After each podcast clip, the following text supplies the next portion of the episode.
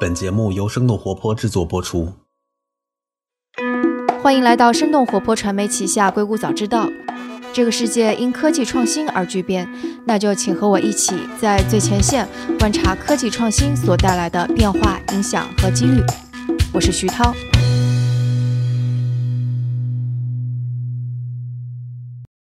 嗨，大家好，我是徐涛。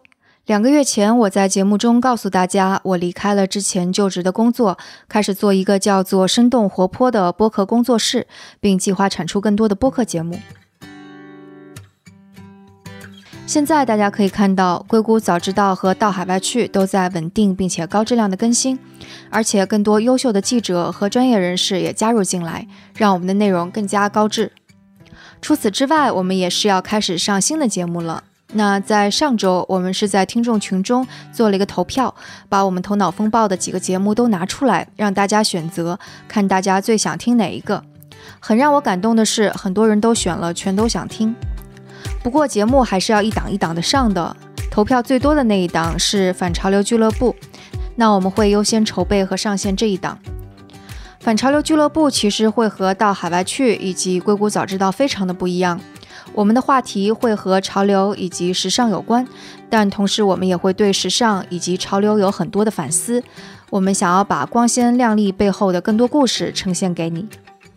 因为我们刚刚起步，制作新节目也会增加一些成本，所以我们发起了一个众筹，期望你能够来支持我们产出更多的节目。我们的目标其实也是还蛮小的，我们是想在十一月期间能够有一百一十一个听众支持我们。那如果实现了这个小目标，我们就会在十二月初上线这档节目。大家是可以在三个众筹平台上支持到我们，这其中包括支持外币支付的 Patron，还有两个支持人民币支付的平台，一个是冲压，一个是爱发电。那支持我们的方式是可以查看我们这期节目的 Show Notes，也可以在我们的网站声刀 FM 上查找。当然，也可以添加我们的小助手申小英的微信号声 FM 一。拼法是 S H E N G F M 一阿拉伯数字的一。除此之外，我们还尝试了我们第一次的线下活动。那这次线下活动是和《硅谷早知道》第三季的二十九期有关。这期是关于 Facebook 工程师跳楼事件。节目出来之后，大家也都会说想要探讨更多关于职场压力有关的话题，所以我们是在旧金山做了一次线下。这次线下活动的主持人是和我一起创办生动活泼的丁教。我们通常会叫他的英文名字达燕。当然，作为一个做 podcast 的小团队，我们也是把这次线下的现场进行了一下录制。所以这期节目你能够听到我们这次线下活动的讨论，希望大家能够觉得有收获，并且给我们一些反馈。那就请大家享用今天的节目。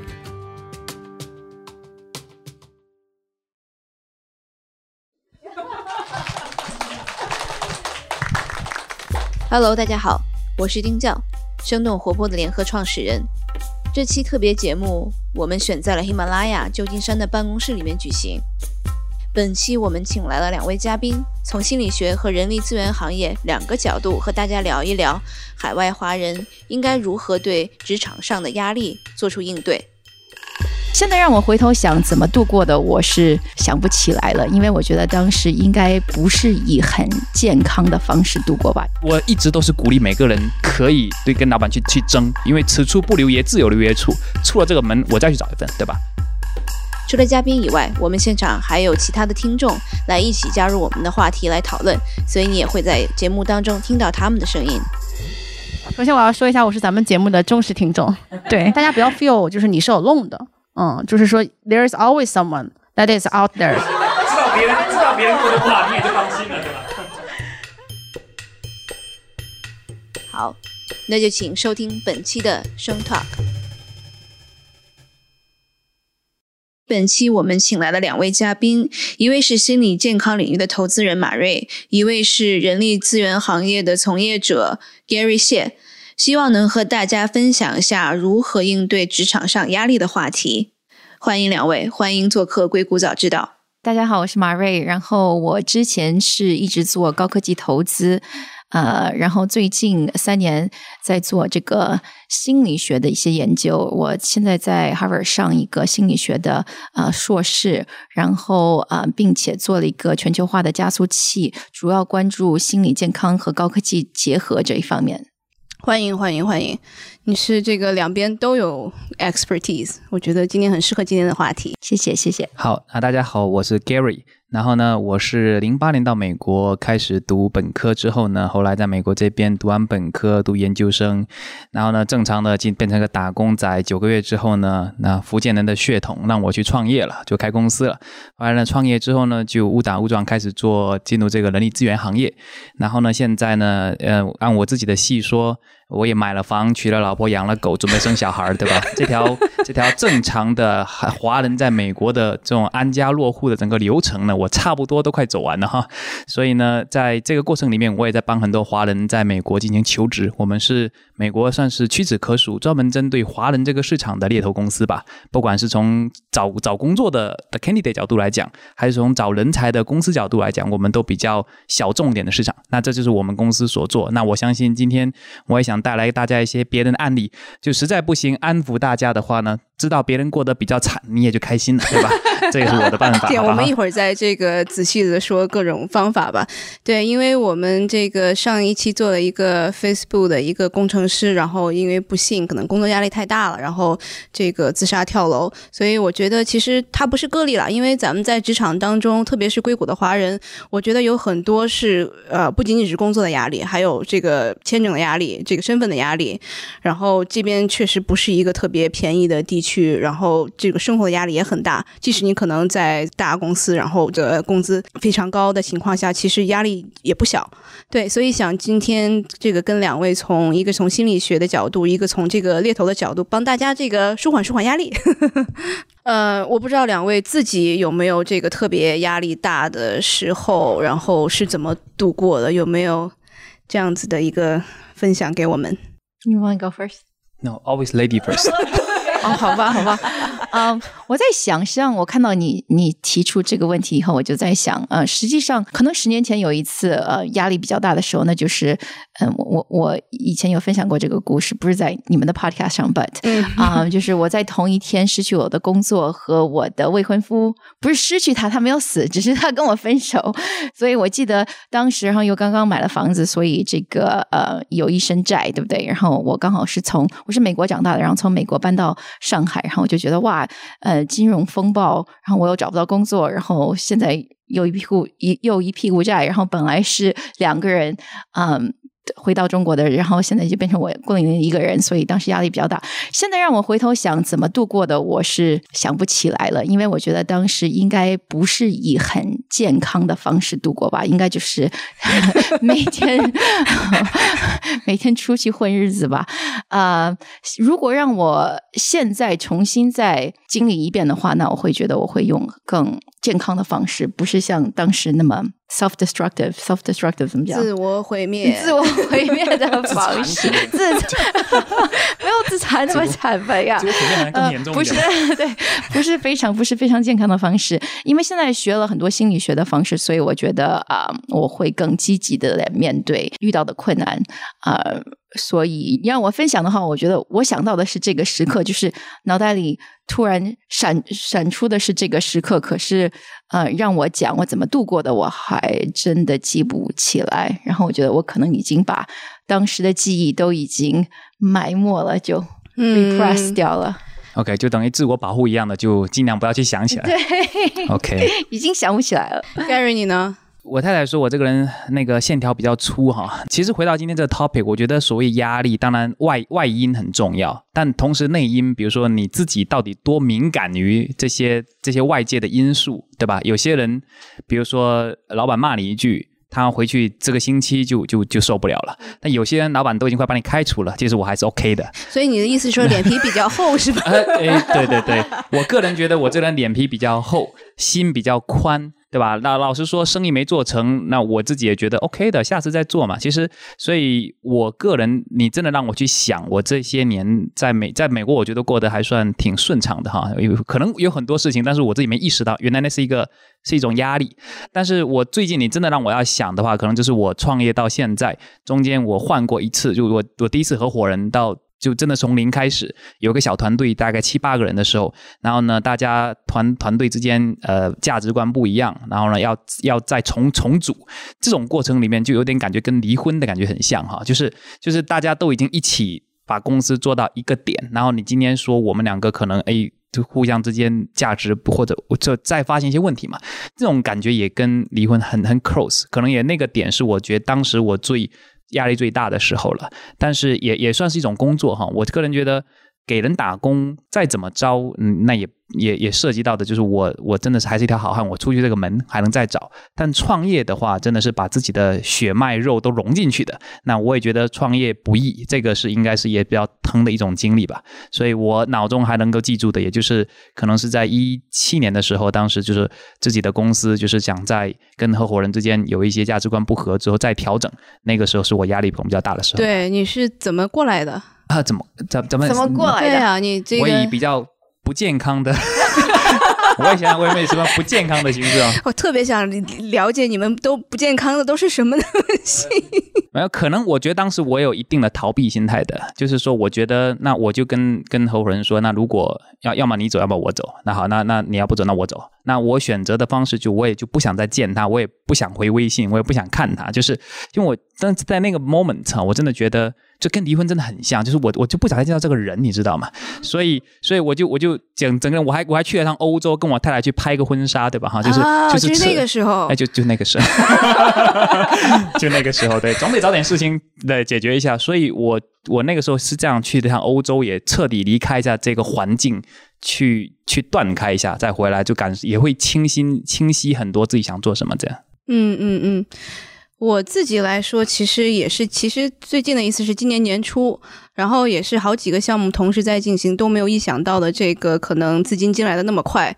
然后因为创业也是一样的，然后这个你会有大家都要生活嘛，账单你需要付，然后有员工的这个 工资你需要发。然后我其实有一天刚好是在收到了一笔投资的第二天早上，我起来刚好去去洗了个澡，然后。突然可能蹲下来再站起来，我发现一个眼睛就基本上是很模糊，然后就看不清楚了。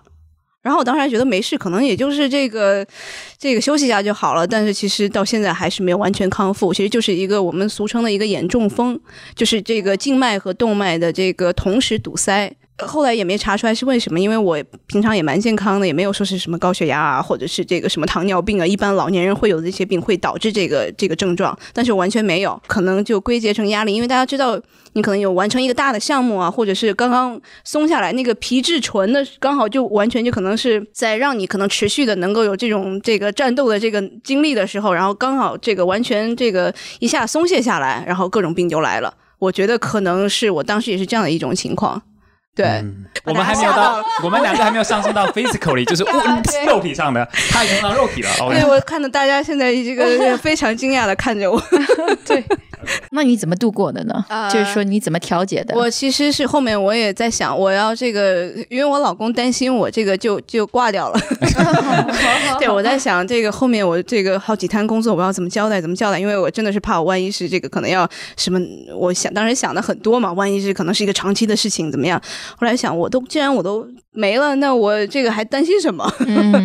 其实后面我就做了一些这个，可能把一些不太重要的事情我就放下了，然后就是 focus 在我自己喜欢的一些东西，然后可能这个心理做了一些调整吧，然后这个慢慢的可能就就缓过来了，然后更多的是就是保证睡眠，然后这个心情愉快，对，慢慢这样子可能是调整了一下，嗯，我就我就觉得这个你压力大的时候是刚来美国的呢，还是说的嗯已经自己创业？我刚刚说的是，其实每一个阶段都有压力。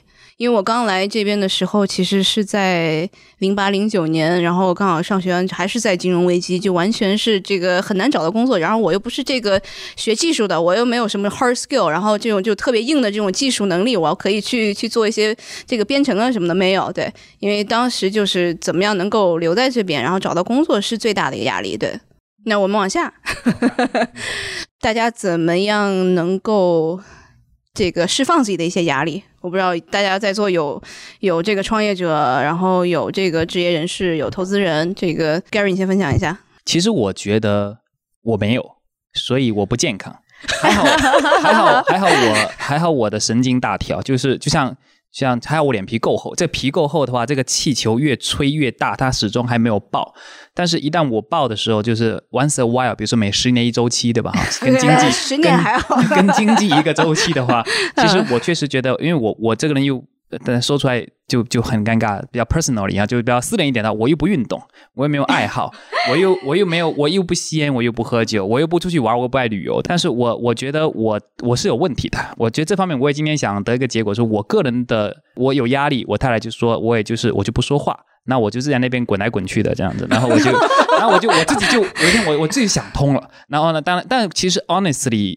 这种方式，我个人觉得是有内伤的，所以我的内伤呢会攒着攒着攒着，可能久不久会发作一次。所以我这个问题我不太适合，我个人解决的不好。我帮别人，因为这样叫叫医者不能治医。你要让我教你，我可能有些方法，可是我本人比较难搞，因为我觉得我没有兴趣跟爱好。所以，所以我建议大家可能我相信马瑞是一个看着就很有兴趣爱好的人，我相信应该会有蛮多的分享的。但但我确实是是没有的哈，所以这方面我先我先镂空。好的。因为你提到你没有兴趣爱好，其实我觉得只要是人类的话，他肯定有自己的兴趣爱好。你之所以现在没有，我自己的猜测可能就是说，呃，其实你的兴趣爱好是隐藏在一些你还没有曾经接触到的一些领域。我我就是想表达意思是说，不要给自己一些理由说我没有兴趣爱好是因为这个因为那个，其实你可以有的。其实我觉得拥有的，对我 值得拥有，对，你值得拥有。其实我觉得 Gary 是工作狂啊，我觉得可能有的时候就继续工作了。没有，我对外我对外是这么宣称的，我的兴趣是赚钱，爱好是让我太太花，对吧？那当然这是说法，这是为了，这是这是这 branding 啊，这纯粹是打广告的。好，好，Mary 呢？Mary 呢？对，那我觉得我有蛮多爱好的，我觉得在解压方面。那我可以分享一些我自己个人解压的方式，然后我觉得恰好也是很多就是科学上证明，实际上是比较有效的方式。那刚好我我个人也喜欢，那就第一是冥想。那可能大家很多人都听说过冥想。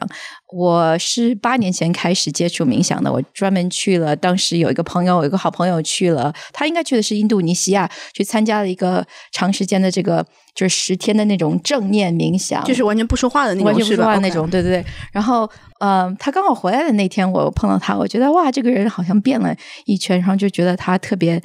心特别静，效果特别好。然后我说我也要去。然后当时我也因为感情上也有一些困惑，所以我就去了斯里兰卡。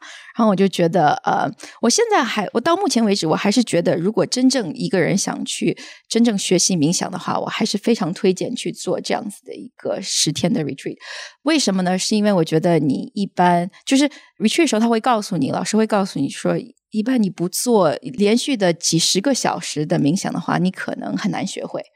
然后呢，还有一个是运动，运动，嗯，呃，尤其是有氧运动，有氧运动。那我个人喜欢长跑，所以我尽量会最近跑的比较少。不过，呃，前几年我跑的比较多，我尽量就是每天，如果你能把你的心跳达到应该是一百四十以上，看你看你的年龄和嗯性别啊等等。不过，就是你提到足够。足够的这个心跳的话，你你实际上对你的脑袋是很有好处的。呃，一般来说，如果一个人得了抑郁症的话，很多医生都会说：“OK，你去做一些 exercise，你去去做呃一些运动。”可是我要我要强调的就是说，是他们讲的运动是有氧运动，而不是说是举重什么的。啊，OK，所以这两个是有分别的，是吗？是有分别的，因为对你的脑，对你的。反正你大脑的这个化学反应是是一定要是做有氧运动啊，然后呢，还有第三个就是我本人比较喜欢写作，那嗯，所以一个非常好的解压方式就是写日记啊，就是给自己给自己写，并不是给一个，并不是给其他读者写啊。很多现在也有很多 A P P，我不知道中国有没有。不过在西方很流行的就是这 Daily Journaling App。然后呢，主要是强调你每天的一些就是感恩，就是 Gratitude，说你今天呃对什么什么事情很感恩。比方说很简单，可以说哦，我今天嗯九点钟按时起床了，you know 我。very grateful，我很感恩，我今天 you know 没有生病，right 不头痛不牙痛，然后怎么样等等等等，然后每天坚持，如果你可以有这样子一个习惯，至少写下来三三件事情，让你比较开心的事情，像这对你的心理上是很有好处的。嗯嗯嗯，对，其实这三个我也都尝试过。对，然后特别是我觉得写下来这个东西对我自己来说，因为两个前面两个我都很难坚持。对，然后写东西下来，就当这个有时候你写下来的时候，我就感觉好像问题就不是问题了。嗯，对你写下来之后就发现啊，好像这个东西也没那么大麻烦嘛，对吧？你还是可以解决的。对，其实这个，然后有的时候我会再反过来再看我之前写过的一些这个我当时的困惑啊或者困扰，就觉得 it's nothing，就什么都这不是什么大事儿。对，因为实际上写下来是逼你来去正视这个问题，对不对？嗯嗯嗯因为很多时候你实际上在花很多精力在逃避。对，如果你写下来的话，而且你，而且如果是你不是给别人而写，是为自己舒畅自己的心情而写的话，实际上是呀很解对，压的。我觉得你说的这个逃避，这个我觉得是这个是这个特别 to the point，特别是这个戳中这个痛点了。因为大家的，我觉得我自己来说的话，可能最让我自己不管是这个焦虑啊，还是这个可能压力大，然后可能就是因为有一个什么事情我还没有完全解决它，我不知道会发生什么，然后我就会啊、那我要。是不是我先这个先干点别的呀？然后，但是这个心理的压力还在这里。对，因为你越不，因为人的大脑就是你越不想去想它，你越会想到它，对不对？对，这就是为什么冥想的时候，我就觉得各种问题就开始 就 就冒出来了，然后 所以这是一个修行嘛，就是 meditation is a practice，你要你要修炼。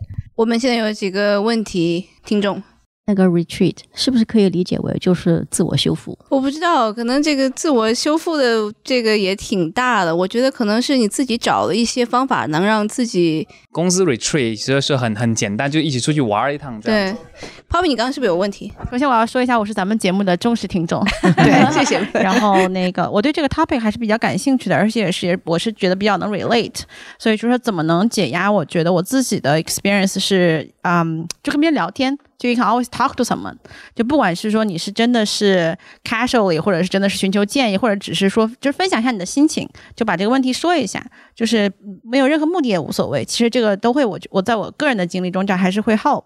然后我其实想分享两点，就是不 work 的，我觉得。我觉得第一点就是说，我觉得大家就是当有压力的时候，都会想一些比较就是短期的有效的方法嘛，比如说我们我出去喝酒，我出去 party，但其实这只能是短期的给你一个你会觉得哦 feel better，但长期并不能解决问题，都是逃避。对对，所以我不是说大家大家不能要用短期的方法去解决，就是也可以用，但是你一定要有有 expectation 说这不能帮你解决问题。然后我觉得第二点就是说，嗯，大家不要 feel 就是你是有 alone 的，嗯，就是说 there is always someone that is out there，就是 就像我的句话，对吧知道别人知道别人过得不好，你也就放心了，对吧？就是他可能经历过同样的事情，就也同经历过同样的就不开心或者是挫折，就但但是其实都都是生活的一部分，就是你一定要有很 positive 的这个心态，知道就是说我们都可以去 get over 这些，都可以去克服这些 overcome 这些困难，然后生活会变得更美好。我觉得这个是一个很重要的，就是你生活中要有希望，你才能继续继续走下去。对，但是马瑞，因为像我们刚才这个节目开始之前，我们有一些这个聊到这个话题，就是像是有抑郁症的人，他其实你很难帮到他，或很难察觉。对吧？对对对，然后就像像刚才 Poppy 在讲，那我们可能我们自己在这个逻辑的这个这一部分呢脑子里面，我们觉得是的，我是会这样想，会有这种可能未来是美好的，但是我其实另外一个脑子就想，啊，这个所有事情都太，这个我觉得没有未来了，所有事情都太糟了，对，对，我们之前在聊一位投资人，就是他可能有抑郁症，然后我们有些人见过他都没有察觉到，对吧？你讲你在讲这个 case，呃，实际上很大一部分一个人的压力会来自他觉得。很孤独，觉得哦，其他人都不是有我这样子的感受，对吧？所以，那我们怎么来帮这个人呢？就是 We have to be vulnerable first，所以我们就先暴露自己的弱点。对对对，所以像比方说，很多人，我觉得呃，很多人在觉得，尤其是在美国的这个文化，就是说、呃只谈 happy 的事情，然后就是大家都 How are you? Oh, I'm great, right? 呃，可是实际上你会发现，真正拉近距离的是谈自己的一些不愉快的事情。如果你能非常这个敞开心扉来讲自己的一些嗯比较焦虑的事情的话，实际上这个会让第一会让对方觉得你是一个非常可以跟你就就会觉得对方会觉得跟你距离拉得很近。然后呢，第二就是说他们如果有什么不开心的事情的话，也会跟你透露。所以实际上大家会觉得哦，我去暴露我的弱点，实际上是示弱，实际上是对我来说是不好的。呃，事实上是反而恰恰相反的。人的心理一般来说是大家会觉得，哦，我可以跟你突然就是从陌生人变得非常非常熟啊、他还给我们分享了一个呃，分享了一个数据，我觉得蛮有意思，就是说，嗯、大家知道，如果一个人得到了自己有癌症的这个信息的时候，一般会第一个分享给谁？一般第一会分享给陌生人，因为实际上我们跟就是我们亲密的人是非常 难、非常难讲你会想他听到这个信息又会怎么样，然后反过来又觉得自己又更难受了。呀呀呀！OK，然后我下一个问题是，这个掌握自己的人生是要了解自己，对吧？我不知道在某一个人生节点的时候，你会觉得更了解自己一点，然后以后我可能要对自己好一点。我不知道两位有没有这样，或者是大家这个在座的其他朋友有没有这样的一个一个一个节点吧？觉得哦、原来我是这样子的。我想讲的一个概念是心理学的一个概念，呃，还比较新吧，我觉得才十几年历史。然后，呃，它的名字叫 self compassion。那 self compassion 我在网上查了一下，可能在中文有人会翻成自我同情，也可能有人翻成自我慈悲。那很简单的一个，它是很简单的一个概念，概念就是说你对自己好一点。那怎么对自己好一点呢？我给大家一个 exercise，就是说你。因为很多人在，很多人会有 self talk，self talk 就是你自己跟自己讲话。嗯，很多时候呢，呃，我们可能是利用了我们小时候家长对我们比较严厉的口吻来来对自己，对不对？像啊，我今天啊、比方说，如果我今天不舒服，我不想起床，我就说啊，马瑞，你怎么这么懒？怎么这样子？对不对？对，OK，那我们应该这是这样是非常不健康的方法。为什么呢？是因为第一，你已经比方说心情不好了，对不对？然后呢，你又对自己很严厉的话，实际上你是在给自己的双重压力，因为你会 feel bad about feeling bad。就说你已经不爽了，然后你还会因为自己不开心，还会给自己这个第二份压力，所以这样子像是很浪费你的能力的。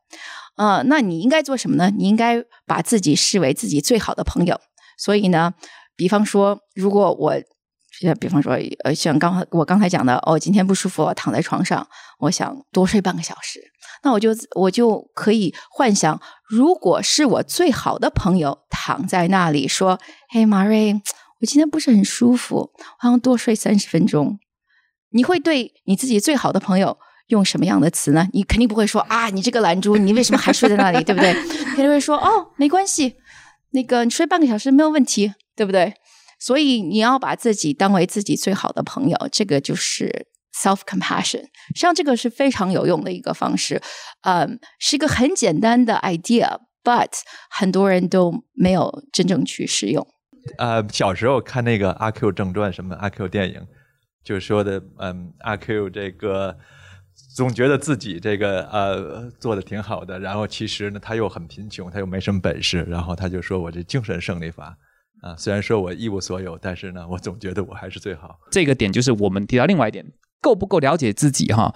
在成长的过程里面，随着一些事情的暴露，我觉得可以更加了解自己，很深层次的第二人格、第三人格、第四人格。我觉得我还蛮蛮蛮 enjoy 说，很享受说我能够不断的了解自己到底想要什么。因为有些时候我想要喝一杯水，不是因为这杯水，我不是因为我渴，可能是因为我想在这个环境下优雅的喝一杯水，让大家看见这样一个角度是不错的。这个，但你如果自己没有意识到这个点的时候，你就会觉得你你就你就意识不到。所以我我我跟那个 Marine 不一样的点是，我觉得是的，放松对自己好一点，同时我觉得对自己严苛一点，知道自己到底要什么。因为一旦你知道了，我觉得对你之后的很多行为，你可以节省很多时间，因为你你也会更了解自己嘛。可能我刚才讲的不够好，可是我的意思是说，这两个应该是不冲突的，因为对吧？比方说，我我为什么讲的是你要。把自己当为自己最好的朋友，因为你对你自己最好的朋友也并不是说哦，你什么杀人放火都可以做的，对不对？你对他是有要求的，对不 对？你希望他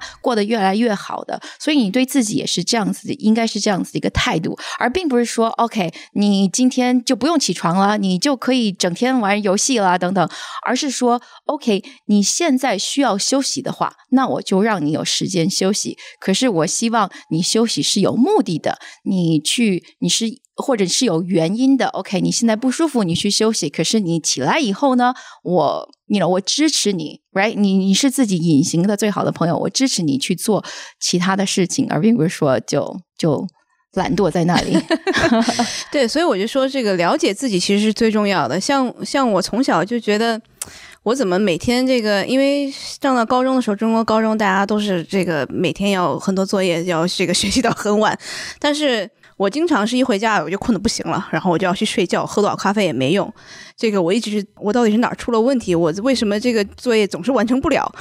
然后后来我发现，其实我就是需要这么多睡眠。我如果不需要这么多睡眠的话，我第二天就完全不能这个集中精力。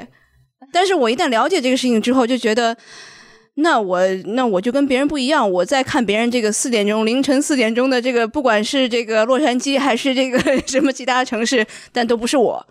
对我一定要这个睡饱了，然后我才能够这个非常集中精力的完成我的工作或者是学习。这个，所以我觉得了解自己还是还是最重要的。说完了这些心理方面的东西，如果在压力大的时候，那一个老板觉得要把他炒了的话，我们要换一份工作。那如果在海外的我们，这个怎么样能做到这个万无一失？因为各种各样的这样子的，呃，签证啊，然后各种各样的身份问题，我不知道这个 Gary 是不是有很多这样的这个客户和很多这样的这个案例给我们。对我可能。可能我我有想到说，我我能够这样子，即便没有什么放松的方式，还能够还能够心理健康的活到现在的一个很重要的原因，就是因为我每天在听着各种非常悲惨的故事，每天还听着各种比我更惨的故事，对吧？哈，因为最印象最深的是有一个是我的员工，但我当时没想请他的，他就是他就跟我讲说，Gary 哥，我能不能就到你们公司来，就不不用给我钱，你就让我去，我就可以了。他说自己一个人在家里面两个月，毕业之后呢，什么回复都没有。自己嫌弃自己，开始有抑郁症的趋势，那这种很正常吧？因为当你已经关在自己屋里两个月，而且想着。每个每一天我在花的租金，父母给我这么多年读书，我到底做为的是什么？他就开始无限循环这个问题。所以当时我说，那那那你来我们公司吧，还是来先来实习一下，对吧？那那正好那那三个月让他可以对人接触一下，顺便我们公司的工作呢有一个非常好的效果，就听别人有多惨。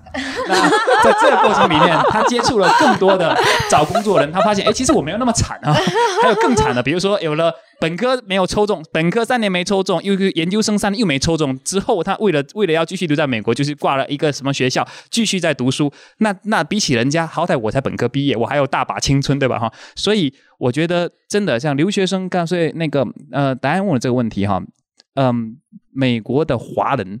也好，或者是留学生也好，其实换了一份工作不是我们想象中那么容易哈。我刚才说的只是因为身份问题，还有文化问题。像像我能感受到，比如说像像 Marine 的性格已经已经比较 Americanized 了，但是很多很多我们还没那么 Americanized 的人，其实是非常的保守，怕变化。这这个这个 culture 来讲，我觉得是我们只要大凡是我们小学、初中、高中跟郑苗红在国内长大的人的话，十个里面有九个应该都是会处于这种状态的。哪怕在公司里面做的不开心或怎么样的，也不敢提出来，不敢去要价，不敢去换。这比较起为什么我们华人整体上，我我我这个是有数据。我我要问一个问题，就是不好意思打断你，就是你是觉得这种。不敢的这个精神是我们应该 encourage 的，还是说应该告诉大家说，it's not a big deal, you can do whatever you want, but you can still be you and be successful。我的回答会是看情况，因为人的性格有些时候无法改变。既然无法改变，不如可以适应性的用那个性格去去生存。我我我我一直都是鼓励每个人可以，如果你不爽，你工资觉得低了，跟你老板去 argue，对，跟老板去去争，争取不一定会得到，甚至可以被开除。对吧？但是那那咱们看美国大多数的主流社会的那些人，他们也很很很敢于争取，因为此处不留爷，自有留爷处。出了这个门，我再去找一份，对吧？那其实是 OK 的。但是华人还是那样，又回来有身份有没有问题？第二就是他的这个性格就这样摆着，他连争取的时候就老老板给我加百分之二十吧，老板说不要，说那那那算了。那这种人，这种人你要他鼓励他去一次去做的话，我觉得。我就会告诉他，你就你就做到，你老板不给你加薪，觉得对不起天地良心的话，也是一个办法，对吧？有有两种思路，所以我我鼓励大家可以去 argue，去去努力的去变成一个比较懂得美国主流思维这种去去去争取的。当然你要看你老板是谁哈，你老板如果是中国人 或者很很中国来的企业的话，看文化，日本、韩国、中国、亚洲文化系，我我因为我的客户里涵盖了比较多的中国跟美国两两方，你会很明显的发现。白人的这些公司里很希望看见你争取要，那我可以给你，但但是中国人的公司，我过来说说你什么都还没有做出来，你就跟我要这个要那个，对吧？我觉得你这样子人态度不端正，所以那有错吗？我觉得没有错，企业文化并没有并没有错对，只有说你合不合适我们。所以，我我我经过这样的简单整体上回答一下这个问题，就是说身份问题，还有大家留学生的这个或者华人在美国的文化问题，一直是我们每天在面对的。那我也很希望说，这个压力，华人很容易把这些压力躲避、逃避。那忍了之后，内心并没有真的得到一种舒缓，或者是 release，对吧？或者是这种释放。那最后就是得出了非常多的心理上并没有很很健康。而华人又很，我们又不喜欢去看心理医生。心理医生一直都还没有归入到中国，好像国内有没有归入到你的医保里面？国家都没有支持心理医生是一种一种正常的病。可是这个病其实是非常。正常的一种病的，可大家我们不正视它，那这就变成是小病积累到最后，很多的压力极度庞大。所以我觉得华人社区在美国混的一点都还过得蛮辛苦的，而且又要。在国内，咱们大家都有国内的亲朋好友，都看着我们在美国干什么呢？对吧？就算就算混得不好，你也要说我混得还不错，对吧？所以，所以这些压力，相信大家都有。说出来的话，大家都很有认同感。但是，怎么去解决，也是我们我们今天的一个大 topic。我只是我只是在说一下，在职场上有各种问题。大家如果待会可以提出具体的，我再具体说，因为太这个话题太庞大了。对，确实挺大的一个话题。我想加一句，就是我是在美国长大的，所以我可能要。就像你讲的，稍微更 Americanize 一点。可是，毕竟我家里是中国人，所以我家里的文化是中国文化。我父母都英文都讲的不大流畅，对吧？我可能也一直以为，OK，白人的呃，怎么讲，家庭或者。白人的 personality 怎么样？嗯，人性格跟中国人不一样。可是我觉得实际上绝大部分人，就是我们的共同点还是比差异点要多的。然后我刚才就是为了在准备这个 podcast 的时候呢，去查了一下网上的数据。实际上澳大利亚蛮高的这个自杀率，百分之二十的自杀是因为工作原因。所以你说是因为白人好像在工作上做的更愉快，或者他们更勇于就是。有对老板有更多的要求，商也不以为然，对吧？我觉得不一定有这样子一个结论。我们的这个亚洲比较隐忍的文化，对，因为很可能就是你看不到他们的不开心的那一面。我觉得我我在学心理学的时候，当然现在因为第一是在一个呃在西方的大学在学心理学，所以绝大部分的心理学的数据实际上都还是西方人在做的啊，所以亚洲人本身很多这种 study 都没有啊。可是可以看到的是，呃，目前为止在东西方都做的一些心理学的个实验，实际上很多就是很多数据都是一样的。就在中国的时候，有很多朋友也是就是 suffer from anxiety depression，然后但是他们有有真的有去医院看医生，然后医生会跟你这中国医院公立医院是只有啊 psychiatrist，psychiatrist 叫什么？也是心理医生吧？psychiatrist 是那种可以开药的，对，对对对，就是中国的公立医院是只有 psychiatrist，他没有 therapist，就是在中国的文化里是觉得 therapist 这是一个。心理咨询和这个精神病科医生，是这个精神病科医生，对。对对，他要给你，他要给你开药，但他不会说去跟你聊天，去开导你。对，但我觉得在西方国家，尤其是是在美国，其实 therapy 是个非常非常 common 的东西。对，我就觉得好像我甚至觉得西方大家有点这个，有点心里什么不舒服，就有点开心就可以去聊。对对对对对，有点问题就要去跟心理医生聊一聊。我觉得在中国还是一个禁忌。我有有知道的朋友我说，可以你这样的情况可以去跟心理医生聊一聊。他说不行啊，这个我我父母觉得我可能。不要不要去做这样的事情，可能会把我这个状况搞得更差。就这样的还蛮多的，就非常多，大家会很担心别人对你的看法，说，哎，你你这个人有精神病或神经病。就是就就戴有色眼镜去看你，但是也也也有一部分，就是在大城市、一线城市，比如说北京、上海，其实你会逐渐看到有很多人去更 openly talk about it，就说哦，我我不是很开心，因为这样，我就是希望找人去抒发一下，或者我去看医生，就是在渐渐一个很小的群体去在更多的重视这个事情。那我觉得当然也是好事情，对，就也希望就是说。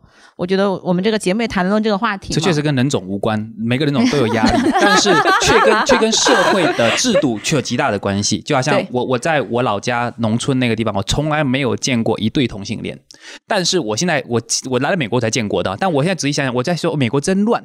或者这么多，当然我当时是这样刚到嘛哈。现在我我这样想，我不觉得我们那个地方一百三十万人口里面没有同性恋，只不过在那个环境下，谁敢说，谁敢做，然后大家抑制住的，跟你爆发出来给你看的完全不一样。所以我觉得真的是制度不一样制度下导致的数据都完全不一样，你知道吗？对对对，中国现在心理就是心理医生那个制度还正在改改变，所以。嗯嗯，那 Gary 后面还有很多问题给你，就是那如果有像是硅谷这样子比较受老板压迫的这样的工程师，然后那你会对他一些怎么样的建议？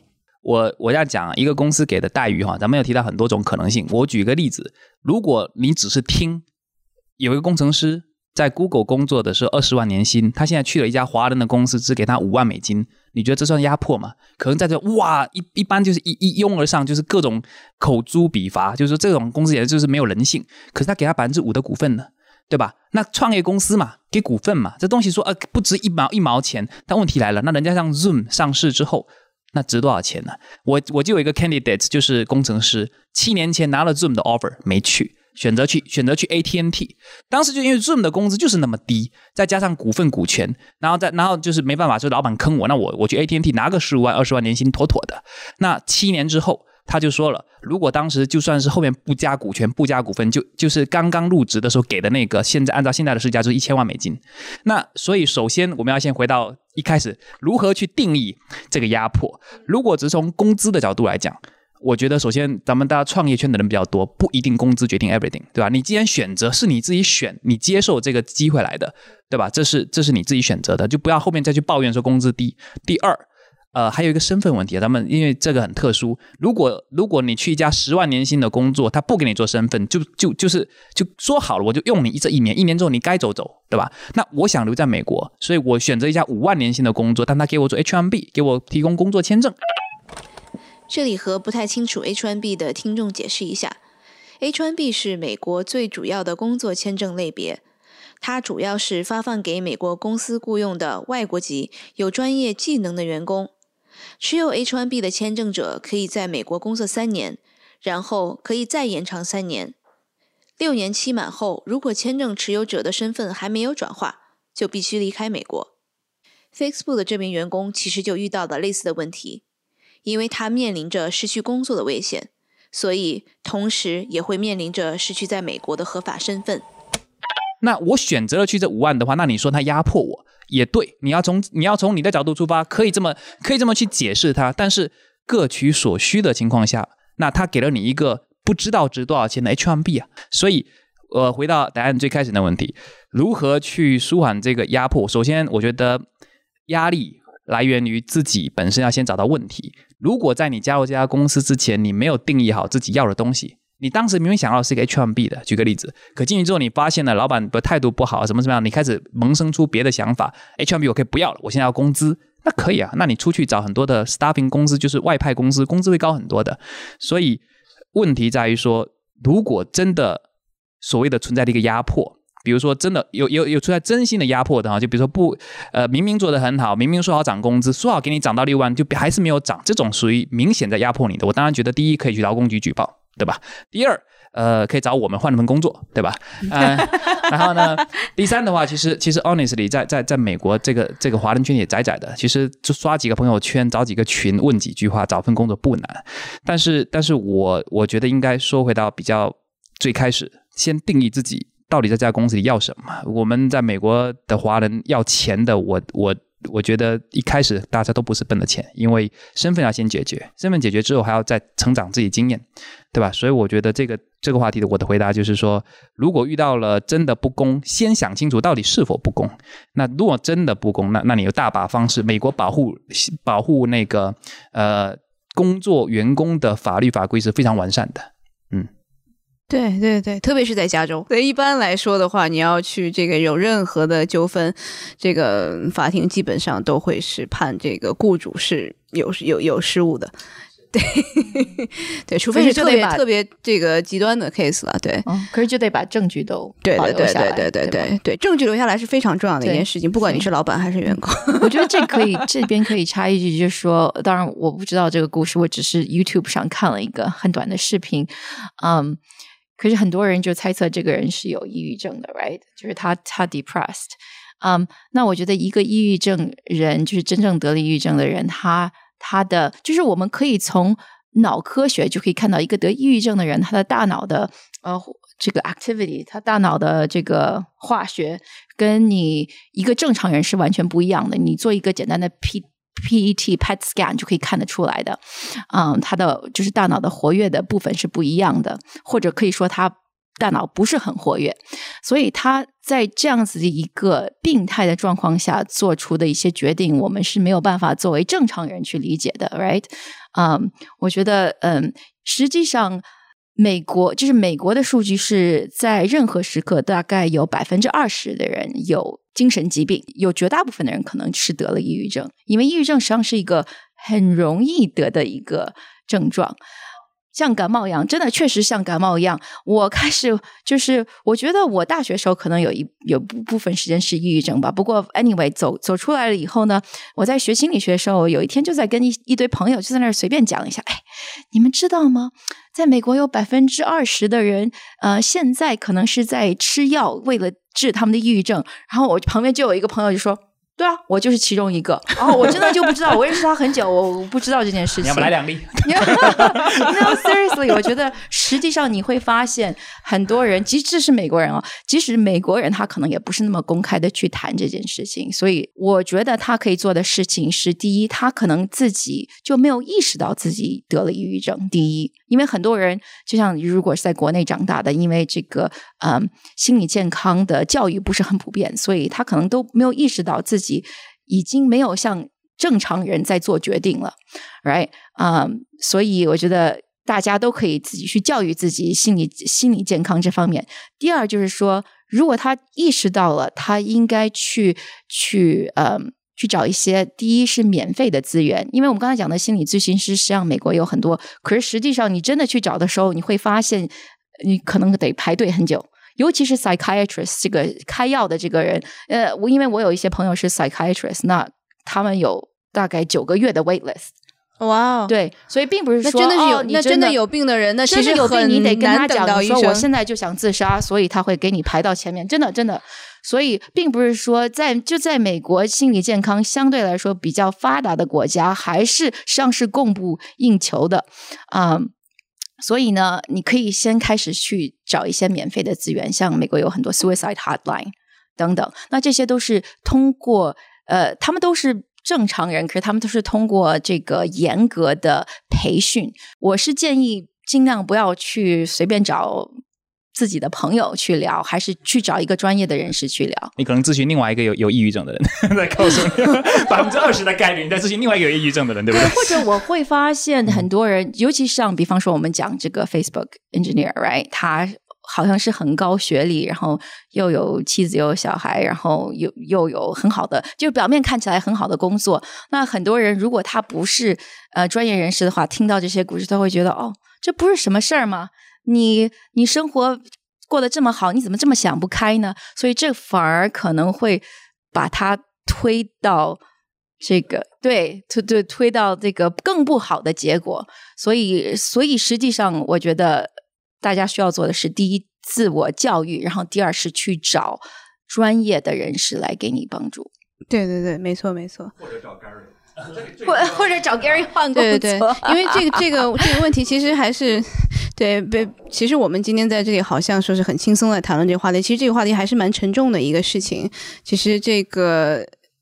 这个心理的这个疾病啊什么的，我们其实要给到更多的关注。对我不管是可能他的同事、家人，可能之前这个察觉到了，但是没有真正的去这个做任何事情。但我们其实如果知道了这样的事情之后，或者知道了有这样的这个这样的知识之后，我们可以能够帮助身边的人不要去。可能有同样的同样的悲剧在发生，我觉得这可能是今天我们最后要要要有一个这样的一个总结吧。行，那这个今天非常感谢这个马瑞和 Gary 来做客我们的今天的特别线下节目，也谢谢今天到场的各位朋友们，谢谢大家。好，谢谢大家。好。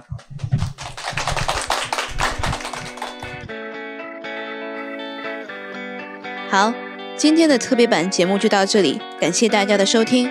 如果大家在海外的话，欢迎大家下载喜马拉雅海外版。喜马拉雅来收听我们生动活泼旗下两档节目《硅谷早知道》和《到海外去》。如果大家有其他的线下聚会活动的建议，也请给我和徐涛发邮件。我的邮箱是 d at 声点 fm，就是字母 a b c d 的 d at s h e n g 点 fm。谢谢大家，我们下次再见。